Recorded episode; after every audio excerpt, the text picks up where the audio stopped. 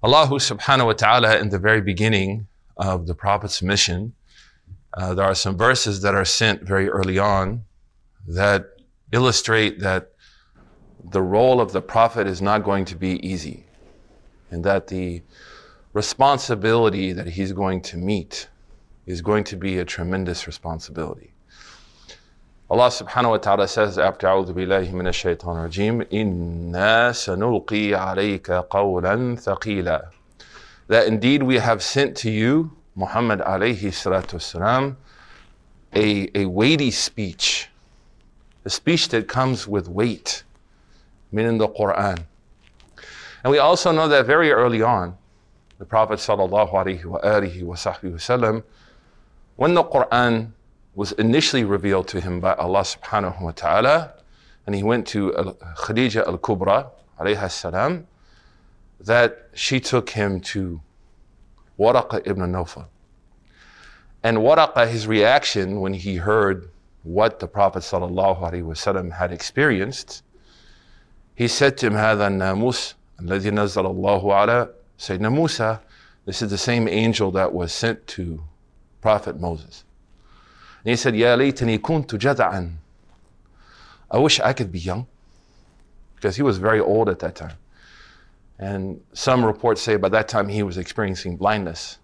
He said, You know, I, I wish I could be young to help you when people are going to throw you out. And the Prophet wasallam, he, he became shocked. He said, Oh, mukhrijiyahum, like they're, they're going to push me out. And he said, Nobody brought what you brought, illa udi, except he or she will have enemies. So I would like to talk about in the first khutbah how there is a natural component to being a committed Muslim. And that component is the component of hardship. And oftentimes we like to frame religion, especially Islam, within sort of the framework of American religion, which is seen as kind of like self-help books and, you know, if God loves you, you'll be rich, Joel Osteen, and, you know, if you pray Fajr, your Bitcoin's going to go through the roof, and very shallow kind of understandings of religion. But Allah subhanahu wa ta'ala over and over in the Quran, He says that, وَإِن كَذَّبُوكَ Allah says to the Prophet, and when they reject you, Know that others were rejected. And Allah subhanahu wa ta'ala, He locates the Quran in a way that it becomes a spiritual agitator in society.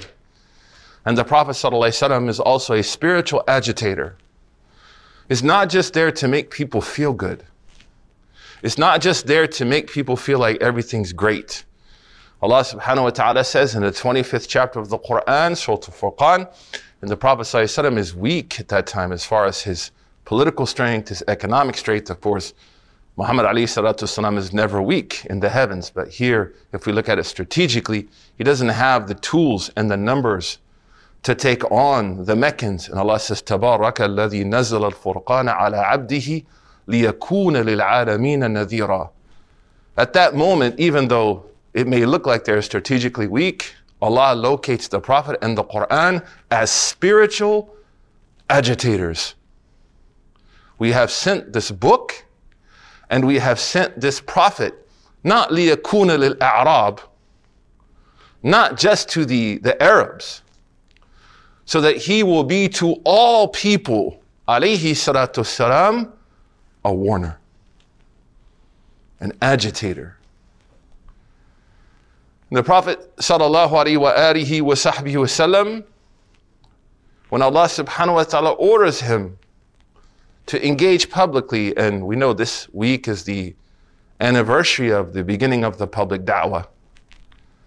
The Prophet sallallahu alaihi wasallam, Allah says, وَأَنذِرْ عَشْرَتِكَ الْأَقْرَبِينَ Go and warn your people. Because those people were living foul. Not everybody should be given a good message. Not everybody should be dealt with with everything's great, everything's fine. Sometimes we have to speak to Fir'aun. Sometimes we have to speak to Abu Lahab. Sometimes we have to speak to Hind, the wife of Abu Sufyan. Sometimes it's necessary to remind people of hell, just as it is necessary to remind them of heaven. This is the balance. And that's why Allah subhanahu wa ta'ala says, وَبَعَثْنَا Allah says, we sent to them مُبَشِّرِينَ وَمُنذِرِينَ Prophets who brought good news, but also warned people. So when Allah subhanahu wa ta'ala sent this verse to Sayyidina Nabi sallallahu alayhi wa alihi wa sahbihi wasallam, immediately he goes to Al-Safa, which is like now for us any means of spreading a message, TikTok, Instagram, the news, whatever, writing op-eds. This is the Safa of this era. And the Prophet sallallahu alayhi wasallam, he says, immediately, Ya Bani Hashim, أنقذوا أنفسكم من النار. He says, O Bani Hashim, save yourself from hell. Ya Bani Abdul Muttalib. Oh, the family of Abdul Muttalib. And he starts with his family so that people will see the sincerity in his da'wah, those closest to him. أنقذوا أنفسكم من النار. Then his relative Safiya, in other narrations, his own daughter Sayyidah Fatima. He says, Save yourselves. So he locates himself in a place of being an agitator not someone who simply wants to make people feel good. And we have to appreciate that one of the impacts of Islamophobia is to make Muslims so thirsty for acceptance in America, they cannot be spiritual agitators. They can just pat America on the back just to show that we're part of the team. And when we do that, we fail to uphold the responsibility of prophecy. So that's why Allah subhanahu wa ta'ala says to him, Inna sanuqi alayka qawlan. We sent an incredibly heavy speech to you. Sallallahu alayhi wa alihi wa sahbihi wa sallam. And thaqil in Arabic, sifat mushabba, means it will always be like this. It's always going to bring with it a sense of responsibility. For that reason, we have to admit that being faithful sometimes is hard. Staying committed to Allah subhanahu wa ta'ala and the teachings of the Prophet in these streets, it's not easy, man. It comes with that agitation. That's why sometimes people are very uncomfortable around us because one of my relatives used to say, like, it just really bothers me that you pray five times a day, man. And I was like, why? He's like, because I feel bad. It's like, that's not my problem. Like, come on, team five, bro. I got five on it. Like, yeah, exactly.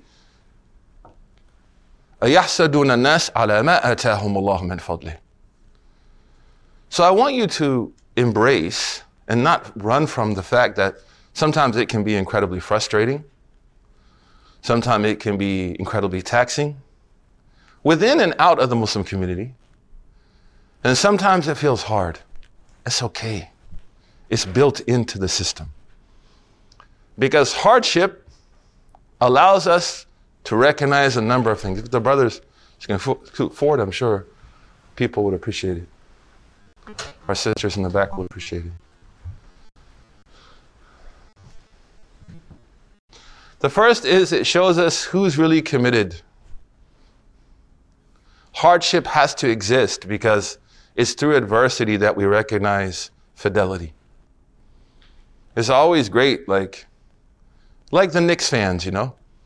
Like, it's always great until they become the Knicks.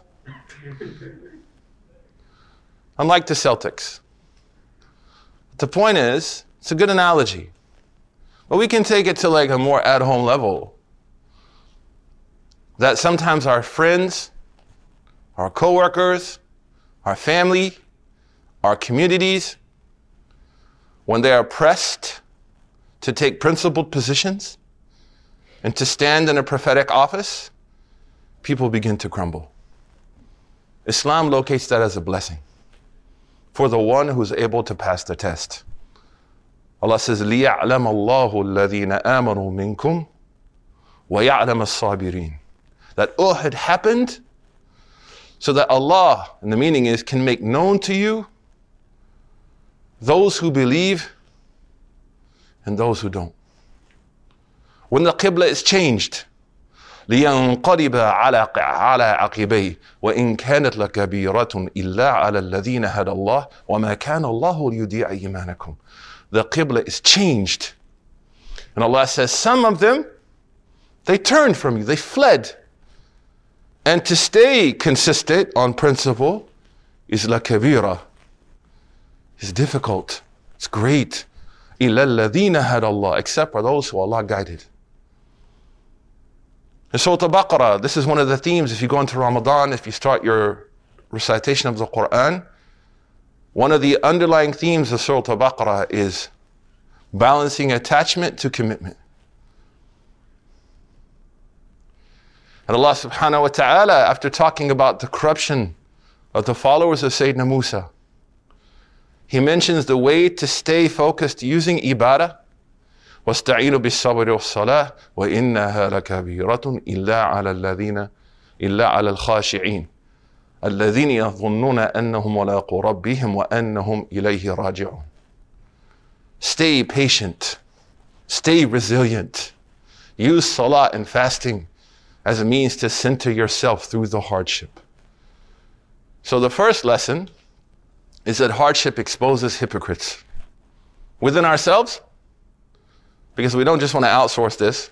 We all have our own challenges. But then also allows us to take inventory of who's really our friends. The same thing with success. How do people act when we're successful? How do people act when we struggle?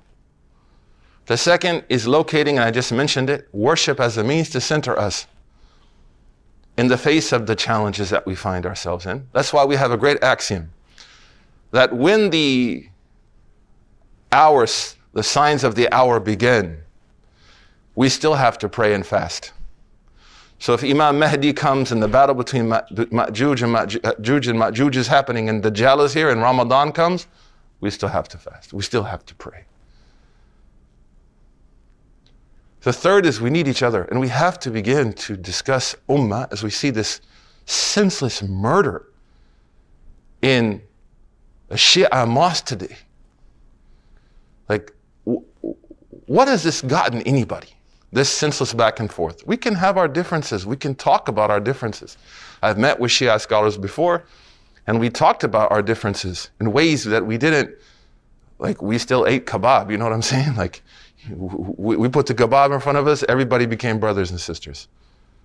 But this senseless massacre of people in a mosque, these kind of cathartic, and we don't even know who did it. We hope, inshallah, that they will be brought to justice. But this senseless kind of infantile attitude that we have to people who don't agree with us on issues in religion, especially on the main issues of religion where we agree, we have to relocate the word ummah as something as sacred as Quran and Sunnah.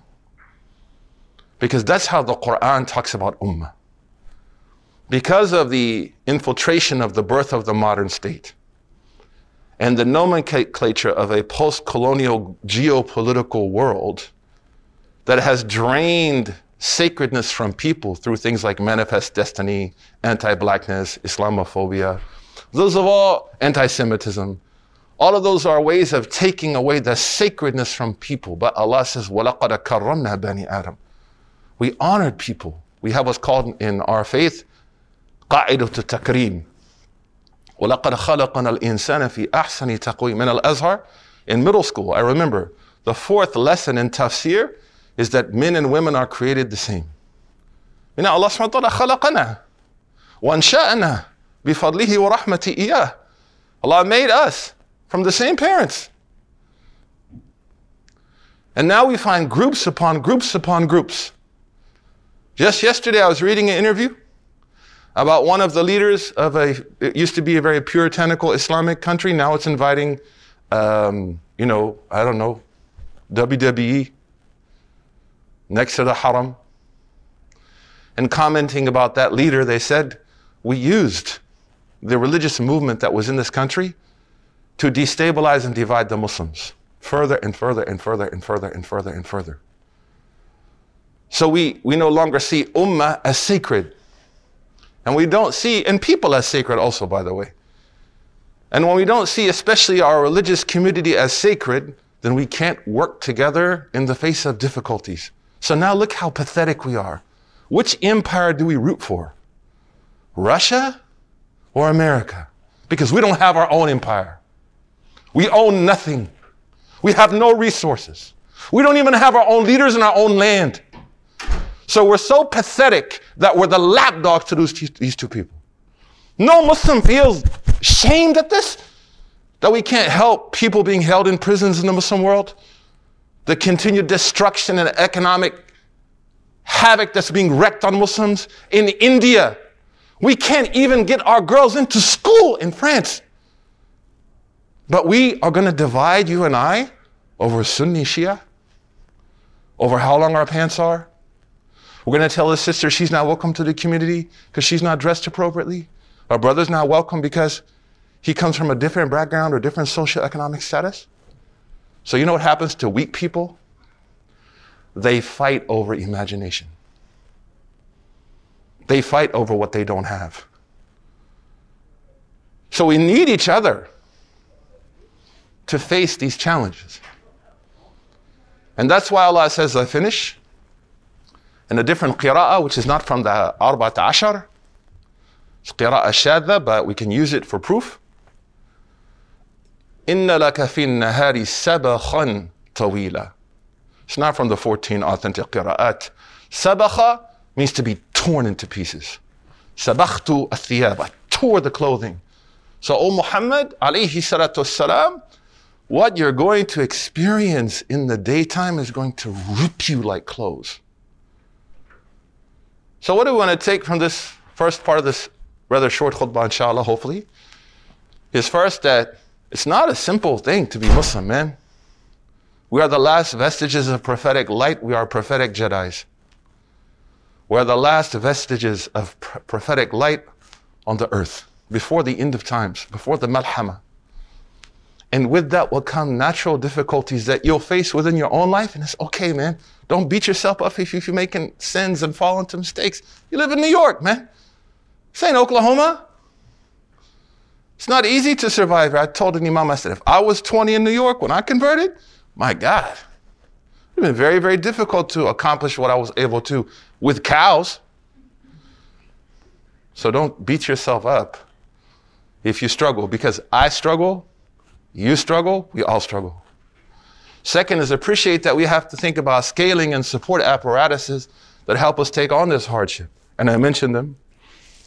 We ask Allah subhanahu wa ta'ala يؤلف بين قلوب المسلمين ويحفظنا من فتن وشياطين أقول قولي هذا أستغفر الله لي ولكم فاستغفروه إنه هو الغفور الرحيم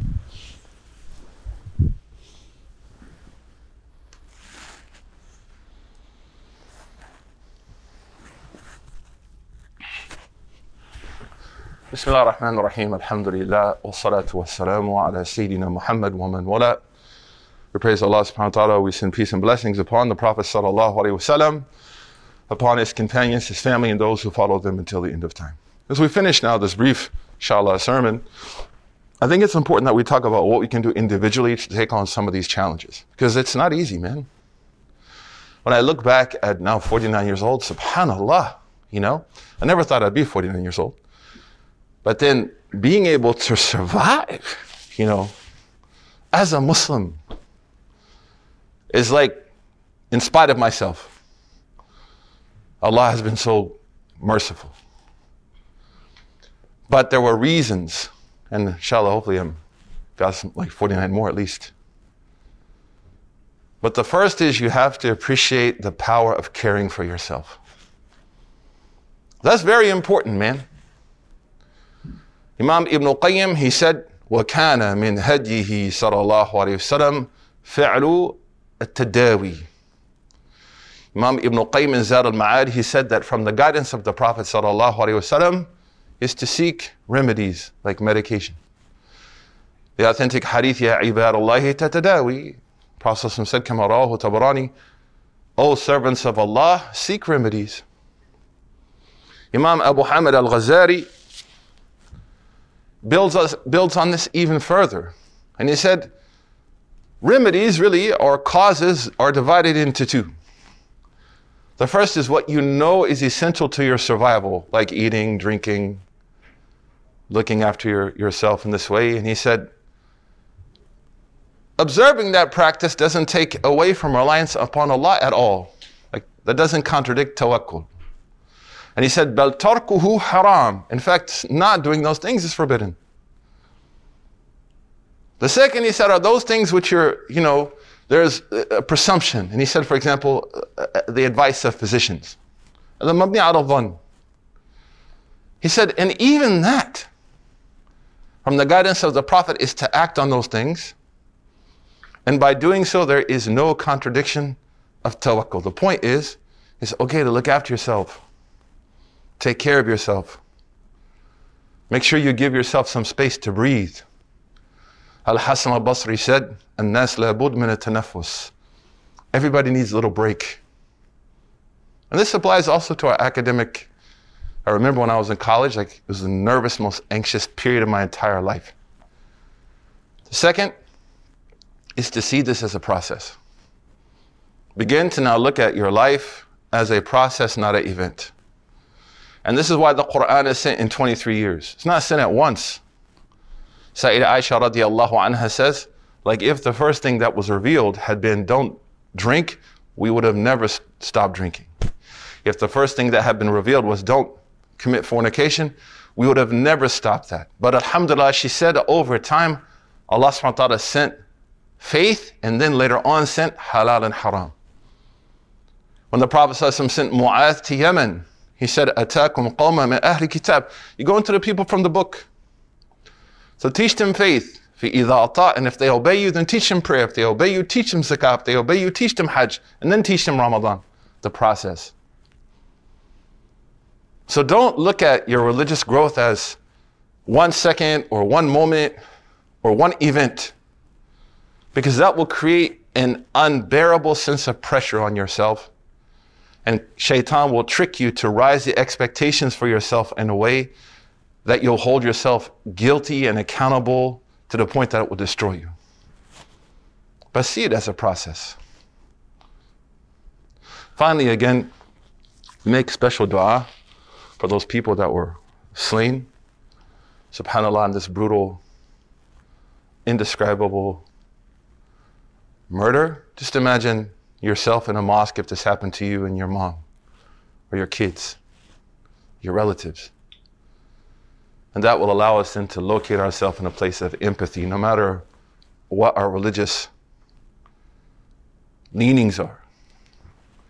And then as you see what's happening now in the Ukraine, with all of the lessons that can be taken from this, look at the Muslims begging for something they don't even have arguing over Ice Cube used to have a song when I was a kid, fighting over a street you never even heard of. So fighting over something we don't even have it. We're just sitting on the outside watching people order food in the restaurant, man, waiting for something to be given outside. So think within the context of America, how you can build power for this community and how you can scale this community. Every time you see a mosque, it makes you angry, build power to remedy that problem. Every time you see things that aren't handled in the community correctly, think about how by the will of Allah you can build power to address that issue. Don't just let it suck you into becoming cynical. As Allah says, زَادَهُ بَسْطَةً فِي الْعِلْمِ وَالْجِسْمِ وَاللَّهُ يُؤْتِي مُلْكَهُ مَن يَشَاءُ That Allah gave people power to do things. So ask Allah subhanahu wa ta'ala to give us adab with power. We ask Allah subhanahu wa ta'ala to help us be those who will heal uh, a fractured world. We pray to Allah subhanahu wa ta'ala to bless those people who lost their lives, to accept them as shuhada, to bring comfort to their family, to bring unity amongst the Muslim ummah, to protect us from agents who try to weaken our unity. Ask Allah subhanahu wa ta'ala to bless you in your studies, to remove some of the natural anxiety and concerns that are going to be there for you. We ask Allah subhanahu wa ta'ala to let us meet the Prophet sallallahu alaihi wasallam. We ask Allah to bless our parents. We ask Allah to reward them for what they've given us and how they've helped us grow as human beings. And if they've hurt us, We ask Allah to help us heal and cure those relationships. We ask Allah subhanahu wa ta'ala to enter us into Jannah without any accountability. We ask Allah subhanahu wa ta'ala to assist you all in your studies and to facilitate your growth as future academics and scholars and contributors to society.